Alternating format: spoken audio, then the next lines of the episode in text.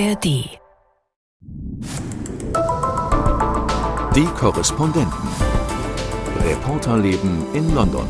Die Dame, die mich da betreut hat, hat dann auch gesagt, herzlichen Glückwunsch, Sie haben sich nicht von oben bis unten zugesaut mit dem Zeug. Sie haben das wirklich ganz Na, ordentlich hingekriegt. Jawohl.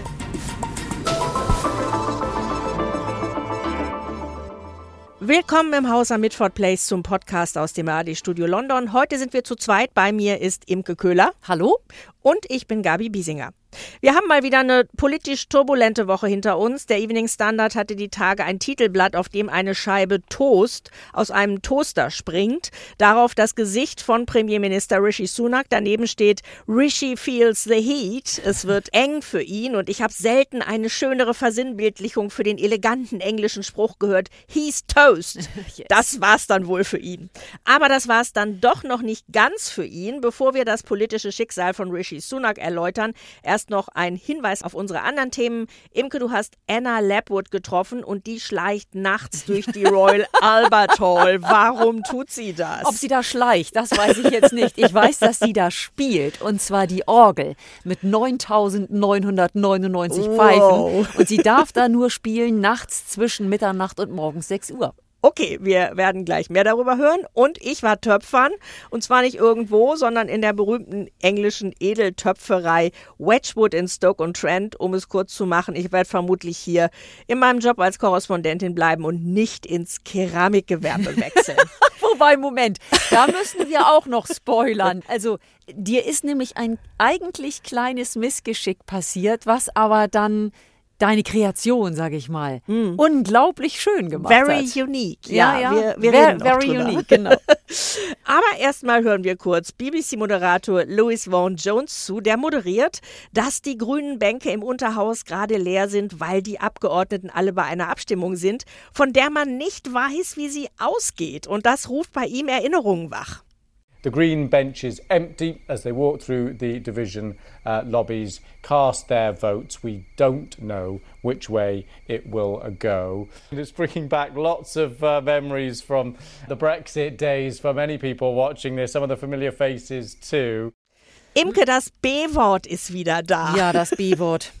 Das war bei den Brexit-Abstimmungen auch jedes Mal so, dass man nicht wusste, ob die Konservativen ihrem eigenen Premierminister oder ihrer Premierministerin den Dolch in den Rücken stoßen würden. Dieses Mal ging es im Grunde auch wieder um eine hm, Folge des Brexits, nämlich das Thema Migration. Worum genau? Also es geht um die Pläne der Regierung, illegal eingewanderte Flüchtlinge nach Ruanda abzuschieben. Sunak hat ja die Devise ausgegeben, Stop the Boats. Er will also verhindern, dass Asylsuchende per Schlauchboot über den Ärmelkanal nach Großbritannien kommen. Und die geplanten Abschiebungen nach Ruanda sollen als Abschreckung dienen. Das formuliert Sunak auch ganz offen und konkret nach dem Motto, kommt gar nicht erst, denn wenn ihr kommt, sperren wir euch ein und schieben euch nach Ruanda ab, wo ihr, Klammer auf, Klammer zu, nie hin wolltet. Das soll also als Abschreckung dienen. Nun hat aber der Supreme Court dieses Vorhaben im November gekippt, weil er sagt, Ruanda sei kein sicheres Drittland. Und nun versucht die Regierung nachzubessern. Zum einen mit einem neuen Abschiebedeal mit Ruanda und zum anderen mit der sogenannten Notfallgesetzgebung zu Ruanda. Und der Entwurf für dieses Notfallgesetz stand nun in zweiter Lesung im Unterhaus zur Abstimmung. Und es war die Frage, ob Sunak genügend Stimmen dafür zusammenbekommt. Sunaks Problem ist die starke Zersplitterung der konservativen Partei. Der Entwurf geht nämlich den moderaten Konservativen zu weit und dem rechten Flügel der Partei nicht weit genug. Obwohl die Menschenrechte zum Teil keine Anwendung finden sollen, geht der Entwurf dem rechten Flügel nicht weit genug, weil immer noch, auch wenn nur in sehr begrenztem Umfang, gegen Abschiebungen geklagt werden könnte. Und die Rechtskonservativen sagen, das müssen wir unterbinden, sonst werden niemals Flugzeuge Richtung Ruanda abheben. Und deshalb wollen sie eine Verschärfung des Entwurfs durchsetzen, der Klagen vor britischen Gerichten, aber auch vor dem Europäischen Gerichtshof für Menschenrechte unmöglich macht. Und das wollen aber wiederum die moderaten Konservativen nicht mittragen, die sagen, wir können nicht akzeptieren, dass Großbritannien gegen internationales Recht verstößt. Und abgesehen davon halten viele den gesamten Gesetzentwurf für ein Ding der Unmöglichkeit, weil die Ausgangslage ja wie gesagt ist, dass der Supreme Court Ruanda als nicht sicheres Drittland eingestuft hat und nun sollen aber die Abgeordneten per Gesetz Ruanda zu einem sicheren Drittland erklären. Und da gibt es dann Äußerungen wie, das sei ja, als würde man per Gesetz beschließen, dass Hunde Katzen sind. Genau, äh, kleine Absurditäten am Rande. Ähm, und es war jetzt bei der Abstimmung eben so, dass Rishi Sunak dann doch gewonnen hat mit einer Stimmenmehrheit von 44. Aber eine ganze Reihe dieser kritischen Abgeordneten, vor allen Dingen eben dieser äh, extremen Gegner, ähm, hat sich enthalten. Und das war quasi ein Warnschuss äh, gegen Sunak, äh, dass sie wollen, dass dieses Gesetz noch verschärft wird. Und es ist auch noch mal ganz interessant, sich anzugucken, was an diesem Tag vor der Abstimmung noch so passiert ist. Sunak hat zum Frühstück in Downing Street Emergency Number 10 Breakfast eingeladen genau. Notfallfrühstück. Ich bequatsche euch noch ein bisschen. Geht mir nicht von der Stange. Er hat ein Druckmittel, das ist, wenn ihr mich jetzt stürzt, dann gibt es schnell Neuwahlen und dann könnte euer Sitz auch in Gefahr sein. So kann er sie bei der Stange halten. Und ich habe gehört, ähm, dass ein Whip berichtet hat, er könne sich nicht erinnern, jemals so viele Schecks für Umgehungsstraßen ausgestellt zu haben, mm. wie an dem Tag. Also kleine Geschenke, kleine Gefallen. Oder größerer Natur. ähm, also das ist eine interessante Gemengelage, in der der Premierminister sich befindet. Und ähm, was tragischerweise genau an diesem Tag auch noch passiert ist, ist, dass ein Flüchtling gestorben ist, ein Mann, ja. der auf diesem äh, Schiff der Bibi Stockholm, wo ähm, im Moment 300 Menschen untergebracht sind, sich das Leben genommen hat. Und den Angehörigen wurde nun im Parlament auch immer kondoliert, mitten zwischen den zum Teil absurden Diskussionen darüber, was erlaubt ist und was nicht oder wo das Gesetz hingehen soll. Und das war schon eine ganz interessante Gemengelage. Das galt ja erstmal als halber Sieg für Sunak im Grunde, dass aus den eigenen Reihen keiner gegen diesen Gesetzentwurf gestimmt hat. Aber du hast es angesprochen, so viele Enthaltungen, die haben schon sehr, sehr deutlich gemacht, äh, die Gruppierung im rechten Flügel, was sie wollen. Und damit sind wir wieder beim B-Word, das du vorhin schon angesprochen hast, Brexit. Das ist genau das, was man aus all diesen Verhandlungen und Abstimmungen und Gesetzesentwürfen, die es zur Brexit-Zeit gab, noch kennt. Diese Zersplitterung der Tories und besonders eben auch den starken rechten Flügel. Und wir waren hier also wieder an dem Punkt, dass von Star Chambers die Rede war. Also das heißt, der rechte Flügel hat seine eigenen Juristen am Start, Brexiteers zum Teil, die das Ganze dann eben auf Herz und Nieren prüfen und dazu kommen, dass das Ganze nicht stark genug formuliert ist. Dann geben die ihre eigenen Pressestatements ab, diese einzelnen Gruppen aus dem rechten Flügel und dann denkt man wirklich, wo sind wir denn jetzt gerade? Und geben bekannt, ob sie mit dem Premier stimmen werden oder gegen ihn und dann weiß man ungefähr, wie die Lage im Land ist.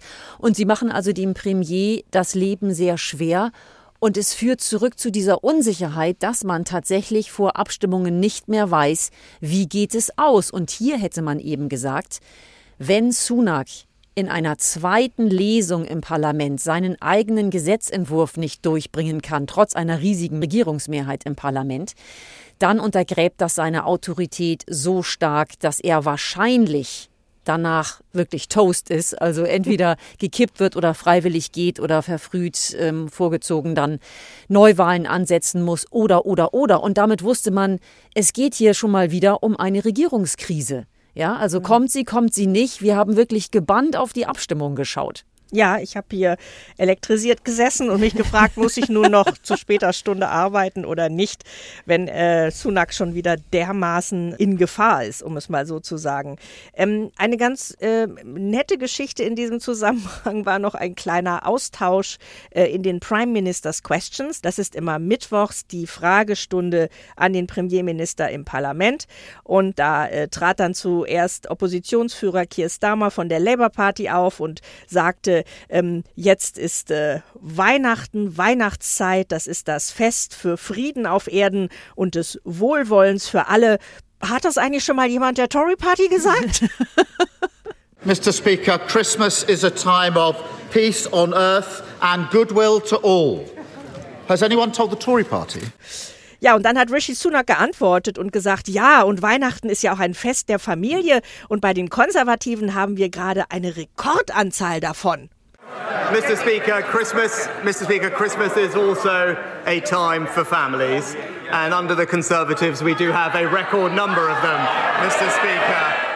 Und das war eigentlich ziemlich witzig. Und jetzt müssen wir mal erklären, warum. Genau, weil diese Splitzergruppen, gerade auch die, die den rechten Flügel ausmachen, als Familien bezeichnet werden. Und alleine, was die Gruppen im rechten Flügel angeht, kommen wir, glaube ich, auf fünf verschiedene. Die the und Five dann Families. die Five Families. Und dann gibt es aber eben auch natürlich noch Gruppen, die eher die moderaten Konservativen vertreten oder in denen die sich sammeln. Also ja, es ist eine sehr bunte Familie bei den Konservativen. Ja, und äh, Familien eben in Anspielung auf die Mafia, wo ja auch die Familie das Sagen hat und Wünsche äußert, denen man sich nicht widersetzen kann. Und um einfach mal nur äh, die Namen hier zu erwähnen, dieser fünf Familien, um die es immer geht, die European Research Group, das hört sich Das klingt ganz, ganz toll. offen Ja, an. und sehr die- europäisch. genau. Das sind und die totalen Gegner. Das, das- ist die rechteste Gruppe überhaupt. sind die absoluten Hardliner. Dann neu gegründet erst im Mai die New Conservatives. Da denkt man auch, oh, ein Frühling bei den Konservativen.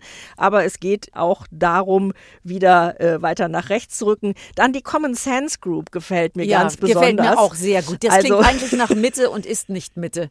Genau, und das ist also die, die den gesunden Menschenverstand hat, weil alle anderen haben ja keinen gesunden Menschenverstand. Die interessieren sich besonders für so Wokeness und gesellschaftlichen Wandel. Und ähm, dann haben wir noch die Northern Research Group, die sich also um nordenglische Probleme kümmert und die Conservative Growth Group und Growth, da klingelt es schon wieder. Liz Truss, die Ex-Premierministerin des Wachstums, das sind ihre ehemaligen Anhänger. Also das sind diese Familien, mit denen Rishi Sunak sich rund um Weihnachten und im neuen Jahr weiter wird rumärgern können. Und Im- auch müssen. ja, Imke, was ist deine Prognose? Ähm, Ganz schwierig. Also die dritte Lesung kommt. Insofern kann Sunak jetzt erstmal durchatmen über Weihnachten und den Jahreswechsel, aber die dritte Lesung kommt und dann steht alles spitz auf Knopf. Wieder, muss man sagen. Ich glaube, die Frage ist wirklich, ob die Konservativen sich das selber zumuten wollen, ihren Premier einmal mehr zu stürzen. Wie oft will man dieses Spiel noch machen? Und dann ist es ja wirklich mal aus und vorbei und es muss Neuwahlen geben und da würden die Tories nach jetzigen Umfragewerten komplett abschmieren. Wollen Sie das also vorgezogen? Wenn nicht, müssten Sie eigentlich für den Gesetzentwurf stimmen. Und man kann sich nicht wirklich vorstellen, dass Sunak, nur weil er jetzt zwei, drei, vier Wochen gewonnen hat, das Ding so abändern und umschreiben kann, dass es allen gefällt. Denn wie gesagt, der Spagat Ja, ist nicht zu schaffen. Die, die ja. einen finden ihn jetzt eigentlich schon zu hart und haben nur mit zusammengekniffenen Lippen irgendwie noch mitgestimmt. Und die anderen finden ihn überhaupt nicht strikt genug und wollen eine starke Verschärfung. Das kann Sunak ja nicht schaffen. Also wird er irgendwo Unterstützung verlieren. Und eigentlich müsste das dann sein Aus bedeuten, aber die Frage ist eben wirklich, will die Partei so weit gehen? Und interessant ist auch, dass Sunak sich ja so festgelegt hat, er würde sich also selber widersprechen, wenn er verschärft. Der hat auf einer extra einberufenen Pressekonferenz vor einigen Tagen gesagt, wenn ich nur einen Inch weitergehe, dann ist letzten Endes das ganze Ding hinfällig, weil Ruanda dann aussteigt. Ruanda hat ganz klar gesagt, wenn Großbritannien gegen internationales Recht verstößt, ist der Abschiebedeal hinfällig.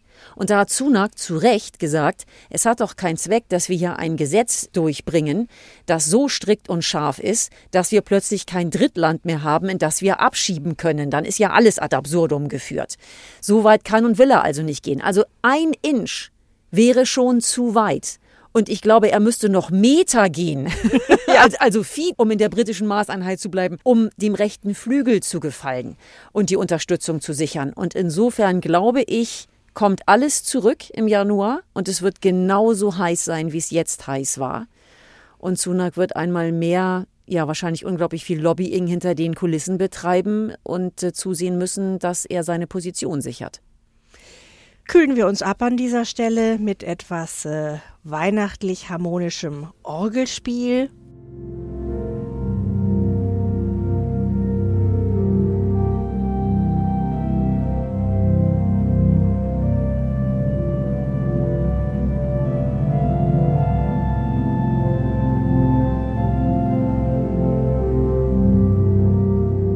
Imke, du hast die Frau getroffen, die hier an der Orgel sitzt. Ähm, eine junge Frau, Anna Lapwood. Was hat dich an ihr so beeindruckt? Zweierlei. Also das ist eine junge, positive, sympathische Frau, die nach eigener Aussage nicht kochen kann, aber wie man hört, sehr schön Orgel spielt. Sie wirkt sehr aufgeschlossen und macht doch einen sehr selbstbewussten Eindruck. Und das war dann total interessant im Interview zu erfahren, dass sie sagt, ich bin gar nicht selbstbewusst. Ich bin sehr schüchtern, ich bin sogar introvertiert und man sitzt da und denkt, mm, das kann ich nicht wirklich glauben, aber sie sagt doch und spricht dann wirklich davon, dass sie sich eine Maske aufsetzt, wenn sie weiß, dass sie es muss um selbstbewusst rüberzukommen, weil sie sagt, dieses Musikgeschäft oder die Musikindustrie ist so hart und auch, ja, unnachgiebig, dass einem immer gesagt wird, dass man Fehler macht und man kommt überhaupt nur durch und hat auch nur Spaß, wenn man selbstbewusst ist und dann manches eben auch übergehen und abbügeln kann. Also das war das eine, ihre Persönlichkeit hat mich wirklich beeindruckt. Das andere ist natürlich ihr Orgelspiel und wie sie so schnell so weit gekommen ist. Die hat erst mit 14 oder 15 angefangen, Orgel zu spielen, was spät ist im Leben im Verhältnis zu anderen. Und hat dann aber am Magdalen College in Oxford als erste Frau ein Orgelstipendium bekommen und ist 2016 mit zarten 21 Jahren Musikdirektorin am Pembroke College in Cambridge geworden. Es ist noch nie eine Person so jung in ein solches Amt berufen worden. Und da muss man wirklich sagen, okay, für andere ist das das Lebens- und Berufsziel, diese Position zu übernehmen. Für sie ist das der erste Job. Der. Also sie ist enorm gut bei dem, was sie tut. Sie hat schon im Buckingham Palast gespielt, war bei den BBC Proms dabei. Also die hat wirklich was vorzuweisen, hat gerade ihre zweite Solo-CD rausgebracht und hat aber trotz ihrer jungen Karriere schon ganz interessante Erfahrungen gemacht, weil sie gemerkt hat, mit dem Orgelspielen ist sie in eine männliche Domäne vorgedrungen. Und sie sagt, Sie ist bei einem Orgelwettbewerb dabei gewesen, wo es hinterher so ein 1 zu 1 Feedback gab mit den Juroren. Und die haben mir dann auch gesagt, wir fanden das wunderbar, wie du gespielt mhm. hast. Nur wir hätten uns gewünscht, dass du mehr wie ein Mann spielst. und da war sie einigermaßen entsetzt und hat dann nur gedacht, das kann ja nicht sein. Was meinen Sie denn überhaupt damit? Ja, und wieso wollen Sie, dass ich männlicher spiele? Und jetzt nutzt sie ihre Position, um Frauen zu fördern. Sie hat einen Frauenchor gegründet und sie versucht auch ganz bewusst Mädchen an das Orgelspiel heranzuführen und äh, bezeichnet sich selber frank und frei als Feministin und sagt, ich kann überhaupt nicht verstehen, dass manche eine negative Konnotation bei diesem Wort haben oder empfinden. Denn im Grunde genommen geht es nur darum, dass wir gleichwertig sein wollen und gleichberechtigt sein wollen. Und ähm, ja, also in vielerlei Hinsicht wirklich beeindruckend, diese junge Frau. Und wir haben es vorhin schon angesprochen, sie übt nachts in der Royal Albert Hall. Wie ist denn das? Hat die da so einen Schlüssel? Und ich stelle mir vor, der Schlüssel für die Royal Albert Hall, das ist so ein Riesending. Ja, das muss ja. Na, also das hat sie nicht gesagt, ob sie selber aufschließen muss. Und ich glaube es fast nicht, weil ich sie danach gefragt habe, wie es denn ist, nach einem vollen Arbeitstag, und so ist das, sie mhm. arbeitet dann vorher und nachher, nachts von Mitternacht bis morgens um sechs da zu sitzen und zu üben. Und dann meinte sie, na ja, das geht nur, weil man letzten Endes doch noch Menschen um sich herum hat. Das Wachpersonal ist da, Security, und ich nehme an, die werden mhm. ihr dann aufschließen oder sie reinlassen. Die Putzkolonne ist da, es findet zum Teil Bühnenaufbau und Abbau statt und so weiter. Also letzten Endes ist da was los. Aber sie sagt, in diesen großen, bedeutenden, markanten Gebäuden, auch die St. Paul's Cathedral ist so eines oder die Westminster Abbey, wo also Gottesdienste stattfinden, wo Veranstaltungen stattfinden, Aufführungen, wo Touristen Touristen unterwegs sind und so, da kann man nur nachts mhm. üben. Mhm. Das heißt, für ihre Konzerte übt sie nachts, eben von Mitternacht bis 6 Uhr morgens und genießt dann aber diesen vollen Sound dieser gigantischen Orgel mit 9999 Pfeifen. Deswegen ist sie da nachts unterwegs. Ich bin auf sie aufmerksam geworden in den sozialen Medien, wo sie auch Bilder nachts aus der Royal Albert Hall ja. geschickt hat, kleine Videos und so. Ähm, spricht sie dann auch junge Leute an? Ja, das tut sie, weil sie eben auf den sozialen Medien unterwegs ist, auch auf TikTok vor allem und mit ihren Orgel-Reels zum Teil viral geht. Und sie freut sich darüber nicht nur, sondern sie will genau diesen Weg gehen, quasi junge Leute über die sozialen Medien anfüttern und dann letzten Endes zur klassischen Musik bringen. Und sie sagt, es funktioniert. Sie sieht das jetzt schon. Die tauchen dann teilweise in ihren Konzerten auf und begeistern sich plötzlich für Orgelmusik, die sie sich wahrscheinlich sonst nie angehört hätten. Und sie selber geht inzwischen aber auch neue Wege. Also klar sagt sie, ich habe ursprünglich nur klassische Musik gemacht und dann hat sie aber einen Auftritt gehabt mit Bonobo. Mhm. Den kennen wahrscheinlich nicht alle. Britischer äh, Produzent, Musiker, DJ und einer, der elektronische Musik macht. Und da hat sie dann eben auch in der Royal Albert Hall an der Orgel gesessen und so richtig in die Tasten gegriffen. Und das fanden alle großartig, aber sie selber auch. Sie sagt, da habe ich erst erkannt, dass eben auch die nicht klassische Musik großartig sein kann. Und sie hat geweint, weil diese Musik sie so bewegt hat. Und danach hat sie jetzt beschlossen, auszureizen, wie weit sie mit der Orgel gehen kann. Und wo sich möglicherweise die Orgel noch überall spielen lässt, äh, was eben nicht klassisch ist. So, jetzt haben wir über Anna an der Orgel gesprochen. Gabi, du hast getöpfert. Gabi an der Töpferscheibe. Yeah. Gabi an der Töpferscheibe, genau. Dabei ging es dir aber nicht in erster Linie darum, wirklich zu töpfern und etwas herzustellen, sondern du wolltest eine berühmte englische Porzellanmanufaktur porträtieren. Wedgwood heißt die und du warst vor Ort. Erzähl uns mehr. Genau, das war in Stoke-on-Trent in Mittelengland und das gilt eben als Zentrum äh, der englischen äh, Töpferei und Porzellanindustrie. In den 80er, 90er Jahren ist es da ein bisschen abwärts gegangen und es sind nur noch ein paar Porzellanhersteller übrig. Aber bei Wedgwood wird seit 1759 getöpfert. Josiah Wedgwood hatte die Firma damals gegründet und auch in jahrelangen Versuchen eine bestimmte Art von, von Ton entwickelt, Jasper Clay. Das ist, ist der Fachbegriff dafür, der ja etwas äh, dunkler und ähm, massiver ist als äh, das, was bisher benutzt worden war. Und ähm, man hat dann eben auch die Möglichkeit, dort unter Aufsicht äh, selber sich an diesem Ton zu vergreifen. Und es war nun also so, äh, dass ich dann da an eine Töpferscheibe gesetzt wurde mit Schürze und allem und dann dreht sich das los und ich fand das dann doch relativ anspruchsvoll und erstmal ist mir auch die Hälfte von diesem Tonklumpen schon mal weggeflogen und die Dame, die mich da betreut hat, hat dann auch gesagt, ja, also herzlichen Glückwunsch, Sie haben sich nicht von oben bis unten zugesaut mit dem Zeug, Sie haben das wirklich ganz Na, ordentlich hingekriegt. Jawohl. Und äh, ich habe dann ein kleines Töpfchen geformt und im letzten Augenblick, als das Töpfchen eigentlich schon ah, fertig jetzt war, kommt's. Ähm, da habe ich eine unvorsichtige Bewegung gemacht und bin mit der Handkante oben so an den Rand gekommen und dann war da schwupps, war da so eine Delle drin und äh, dann dachte ich, oh, jetzt müssen wir im Grunde noch mal wieder von vorne anfangen und dann hat äh, meine Betreuerin aber gesagt, nee, wir lassen das jetzt so. Und dann ist das gebrannt worden und glasiert worden. Und jetzt hat das wirklich diese, also es ist ein, ein Töpfchen mit so einer Kerbe drin. Ja, und eigentlich ist es gar nicht so schlecht, nee, oder? sieht gar nicht schlecht aus, sieht gar nicht schlecht aus. Im Gegenteil, macht richtig was her. Also eigentlich hättest du das von vornherein so andenken ja, sollen. Ja, kleine Kerbe. Das gibt dem ganzen Pfiff, würde ich mal sagen. Sag uns noch kurz, das ist alles handgefertigt. Jetzt im Augenblick kann man natürlich da auch Schönes für Weihnachten kaufen. Ganz billig ist es aber nicht, oder? Nee, das ist ähm, High-End-Handproduktion. Wedgwood ähm, macht das, was sie eben in Stoke-on-Trent machen, wirklich nur noch in Handarbeit. 75 Menschen sind da beschäftigt und es gibt auch noch ein Werk in Indonesien, wo die günstigere Ware hergestellt wird. Aber jetzt zur Weihnachtszeit ist da auch Hochkonjunktur. Es gibt zum Beispiel auch einen kleinen Wedgwood Adventskalender. Das ist so ein stabiler großer Pappkarton eben mit 24 kleinen Türchen und äh, hinter jedem Türchen sind dann so kleine handgefertigte Porzellanstücke, Tests Häschen, Kännchen, Sternchen, Tierchen und vieles mehr. Nicht alles für 20 so Pfund zu haben, in. Miniatur. Nein, man muss äh, umgerechnet rund 1000 Euro für diesen Kalender mhm. hinblättern.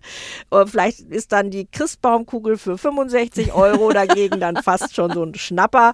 Aber es ist eben in der Tat so, da werden auch auf Auftrag bestimmte große Vasen gefertigt, also dann nur als Auftragsarbeit eben handgefertigt, zum Beispiel die Portland-Vase, das ist die Erfindung von Josiah Wedgwood. Das geht von 7000 Euro an aufwärts. Da kann man sich aussuchen, welche Farbgebung man haben will, welche Ausführung. Und ähm, die wird dann nur gemacht, wenn jemand angerufen hat und gesagt, ich brauche dringend eine Portland-Vase. Also wer in der Position ist, sich ein sehr exklusives Weihnachtsgeschenk ja. wünschen zu können und die Portokasse gibt es auch her, der kann das vielleicht noch mal näher betrachten. Damit sagen wir für heute Tschüss, melden uns aber vor Weihnachten noch einmal wieder. Genau, das war's aus dem Haus am Midford Place. Sie können uns auch schreiben, wenn Sie Fragen oder Anregungen haben, an podcast.london.ndr.de. Tschüss sagen Imke Köhler und Gabi Biesinger. Tschüss. Tschüss. Die Korrespondenten. Reporterleben in London. Der Großbritannien-Podcast von NDR Info. Hallo, mein Name ist Udo Schmidt und ich bin der Host des Reisepodcasts zwischen Hamburg und Haiti. Ob Barbados in der Karibik, die Dolomiten in Italien oder Somaliland am Horn von Afrika. Jede Woche habe ich die spannende Aufgabe, mit Reporterinnen und Reportern über ihre Besuche an den unterschiedlichsten Orten dieser Erde zu sprechen. Am Fluss gibt es Krabben und Fische. Davon leben wir. Geld brauchen wir nur für ein paar Haushaltssachen wie Salz. Mehr Geld haben wir gar nicht. Zwischen Hamburg und Haiti gibt tiefe Einblicke in das Leben der Menschen vor Ort, was sie bewegt, was sie sich wünschen, wovon sie träumen. Vor zwei Tagen hatten wir eine Open Mic Veranstaltung. Es ging um Liebe und Poesie, um die Rolle von Frauen in der Gesellschaft und was in den Schulen passiert. Außerdem lernst du interessante Fakten für das nächste Partyquiz. Wusstest du zum Beispiel, dass in Tucson, Arizona die älteste dauerhaft bewirtschaftete Farm Amerikas steht? Oder dass es im Kanton Schwyz in der Schweiz sogenannte Wetterschmöcker gibt, die das Wetter schmecken und riechen können? Ich lade dich ein, jede Woche mitzureisen und dein Fernweh etwas zu stillen. Zwischen Hamburg und Haiti findest du unter anderem in der ARD Audiothek.